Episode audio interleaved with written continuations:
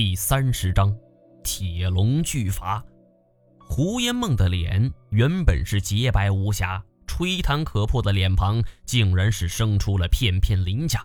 这颜色，这分布，分明就是铁鳞蛟的容貌。他中了毒，我是知道的，但是怎么中的，我却没有看清楚。难道说他的这种变化跟铁鳞蛟的毒素有关？金锁见此情景，也是吓了一跳。我去，这小丫头要变身吗？太前是冷眼注视着这一切，我只好求教于石头强，期待的目光看向了他。石头强道：“铁鳞胶这种东西，它唾液里边是有毒的，但也属于神经毒素，它会麻痹一个人的神经，但是绝对不会毁容吧？”说着，他也摇了摇头。不管怎么说，我都不可能眼睁睁地看着胡延梦变成铁灵蛟。我看着这座石塔，问太前：“一共有几层？”太前比划了一个九的手势。恰如太前所说的，这并非顶层，而给我们打出福尔摩斯电码的人位置就在九层。太前说自己没去过九层，也就是说楼顶还有人。而且我们也不可能在这坐以待毙。我缓缓站起身来道：“我们必须想办法继续往上走。”而金锁跳了起来：“毛爷，您英雄，您牛逼！可是这下边这么多铁鳞胶，您说怎么走啊？”我把目光移向了太前。太前说道：“我来这个地方不知道几天了，只知道有食物的时候，这些铁鳞胶才会出来。食物。”自然就是人了，这一点我们是心知肚明。二层伊毛罗所吸食的血尸，以及青铜巨球内所出现的血液，这些全部都是太前的队友。有时候我觉得很奇怪，他的团队是全军覆没，只有他一个人活了下来。一个人在这种境地下待上这么久却没有疯，想一想也算是个奇迹了。换成我肯定是受不了的，不过这也给了我们一个信号：太前不下去，没有食物，这些铁鳞蛟就会乖乖地回到青铜关内。因此，我们决定先按兵不动，就在这个洞穴里边休整。尽管守着已经趋于变异的胡烟梦，不过身体实在是太过于乏累了，干脆倒头就睡。这一觉睡了多长时间，我也不清楚。而只是醒来的时候，只发现太监一个人是坐在洞口擦拭着短剑，面无表情；而金锁和石头强则是一个比一个鼾声更大。我走过去和太监坐在一起，借着微弱的手电光线，看着下边那些走来走去的铁林蛟身影，仿佛是一群群的行尸。我问道：“老师说的那个太克剑？”我没敢接着说下去。太监这人怎么说呢？没见过他生气，但是刚才石头强所说的时候，我反倒从他眼神之中读出了一丝的哀伤。他没有正面回答我的问题，反而问我：“陪我去趟内蒙？”好啊，这个要求我当然是求之不得了。有关内蒙，我也有很多的问题，比如老财摸到的龙，孙胖子潜入的金国古墓，文天涯与严显江的行踪，这一切。都透露着玄机，让我是绞尽脑汁也搞不清楚。太前很罕见的点了一支烟，这是我认识他以来点的第一支烟。他狠狠地吸了一口，说：“我的父亲是在内蒙失踪的。”石头强说的是你的父亲。太前没有点头，但也没有摇头。我记得那一晚，他回家之后，将这对短剑就交给了我母亲。说等我长大了要送给我。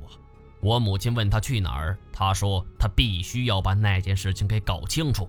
而说到这里，太监看着我，我知道你想知道是什么事儿，但是我现在也没有搞清楚。我叹了口气儿，OK，继续。跟他在一起这么久，从来没听他说过这么多的话。后来我长大了，跟随我父亲的师傅学了本事。听了这句话，我陷入了沉思，掰着指头算起我和太前该怎么论辈分。我二表哥的师傅跟太前的师傅是师兄弟关系，这两人也应该是师兄弟。但是这样一来，太前也得管自己的爹太克剑叫一声师兄，于情于理都说不过去。所以太前应该是自动的矮上了一半，叫太克剑师傅，叫二表哥师叔。而我的本事是跟二表哥学的，叫他一声师傅也是应该。而这么算起来，我跟太前居然是师兄弟。太前当然想不到我在计算这些。他只是说，我学了一身本领之后，就决定去寻找我父亲的行踪。可是这么多年，我也没发现他的下落。他的语气是格外低沉，我也不知道该如何安慰他，只好拍了拍他的肩膀。这里的事一了，咱们就北上内蒙，水里火里，那就这么仗义。太贤是点点头。随后我问他。为什么要帮秦天觉，以及进入这里的目的？太贤是紧皱眉头，说：“帮秦天觉那一晚，是因为打探到严美可能对我不利，而因为来不及通知我，也只好不再返回。严美得知我带的人主动帮助了秦天爵，一定不会马上对我下手，因为他要利用我得到他想要的东西。可是太监同时担心我不能看穿严美的鬼把戏。”干脆就给金锁打了一个电话，告诉了他这边的情况。不过胡烟梦为什么出现，他一点也不清楚，只是觉得这个女孩不简单，处处是透着不可思议。胡烟梦怎么出现的，我也不想追究，毕竟凭借胡九川的本事，这一点儿也不叫事儿。既然话匣子打开了，说起严美，我又想起一件事儿。于是问太前：“这林飞泉和他究竟是什么关系？”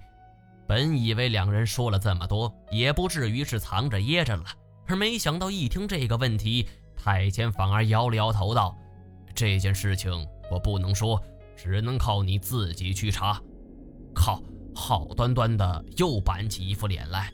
我现在不是正在查吗？问题是你不配合呀。太前的脾气我了解，他不想说的。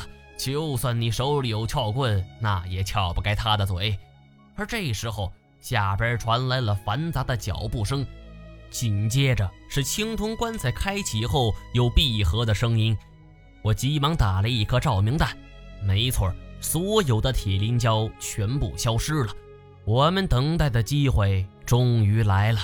我赶紧叫醒李氏二人，又背上了胡烟梦，一行人是顺着登山绳就滑了下去。匆匆忙忙的就往八层赶去，而谁知道我们走过了第一节的楼梯后，刚到了转弯的地方，就听见咣咣两声，突然就落下了两扇千斤巨闸。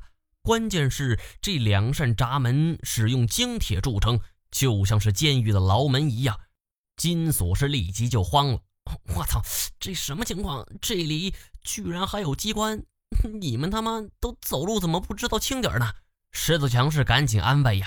我问太前有没有办法，太前仔细看了看这碗口粗的精铁栏杆，摇了摇头。而金锁还在咋咋呼呼的。我不耐烦的吼了一句：“再他妈叫，铁林胶就全部出来了。”而金锁一听这话，就赶紧闭上了嘴。前后两扇牢门似的前进闸门，将我们囚困在了这么一个不足十平米的空间之中。我想要在两侧的墙壁上找一找那个刘姓的前辈有没有留下什么文字，却什么也没有发现。八百媳妇黄林和查和抬汉国的黄林之中，这个刘相都留下了脱困的方法，这里却什么也没有。我是心灰意冷，只能是另想出路。我不知道这两道石闸究竟有多重，千斤巨闸只是一个比喻，或许它不只指千斤呢。我们尝试了最笨的一种方法，四个人合力去抬，但闸门就像是一座大山，纹丝未动。太前的短剑是削铁如泥，但是碰上去也很难占到什么便宜。看来铸就这道闸门所需的精铁绝非普通材质。我们四个人尝试了一些办法之后都没有奏效。我们先不要慌，在这种情况下，越慌那就越难脱困。我们还不如静下心来仔细想一想办法。金锁忽然说道：“哎，我看电视上有人是用水或者尿就淋湿了内裤，然后把一根铁棍子当绞盘，能够把这两个闸门拧得靠在一起。这个办法怎么样？不怎么样。”我挥挥手，我们穿的都是潜水服，本来就有防水性和弹性，而且这些铁栏杆比我们大腿还粗，拧个屁呀！石头强站起身来。在两根栏杆之间相互比划着，我知道他是想要钻过去，赶紧阻止他。这个机关大家都是第一次见，谁也不知道接下来究竟会发生什么。说不定我们卡在中间的时候，闸门就会突然向上收起，到时候我们会被活生生的切成两半。而且，且不说金锁，就是我这种瘦身材，也未必能从两个栏杆之间给钻出去。毛爷，你不是有博尔特的下颚吗？赶紧掏出来，咱们从下边打洞过去啊！金锁突然说道：“对呀，这个我怎么没想到呢？我顾不上纠正那种虫子叫博比特而不是博尔特，掏出那颗下颚的牙齿，而没想到我捅入台阶的时候，一开始是十分顺利，但是到了三分之一的地方，突然啪的一声就折断了。我的天哪！这台阶还有玄机，太监拔出了短剑，就破开了台阶最上边的一层石砖。我们看到的是融为一体的铁浆，而且从质地上来看，跟眼前的精铁闸门是一模一样。金锁指着头顶，呃，上面呢？上面，这些几百年前的古人布局如此精细，既然懂得在下边浇筑铁汁，防止被人逃脱。上边自然也会做足功课，而饶是如此，我还是抱着侥幸心理。我踩着金锁的肩膀，在上边凿开了表层的石砖，没有意外，同样是铁匠。大家都叹了一口气，我们就像是中了圈套的野兽。我想起圈子里经常用一种来诱捕野兽的陷阱，跟眼前我们所处的机关是有异曲同工之妙，以食物为饵。当野猪一步步走向机关中央的时候，便会有一个半人多高的铁围笼从天而降。野猪的力量再大，也很难逃脱。报应来了，我现在就好比是一头野猪啊！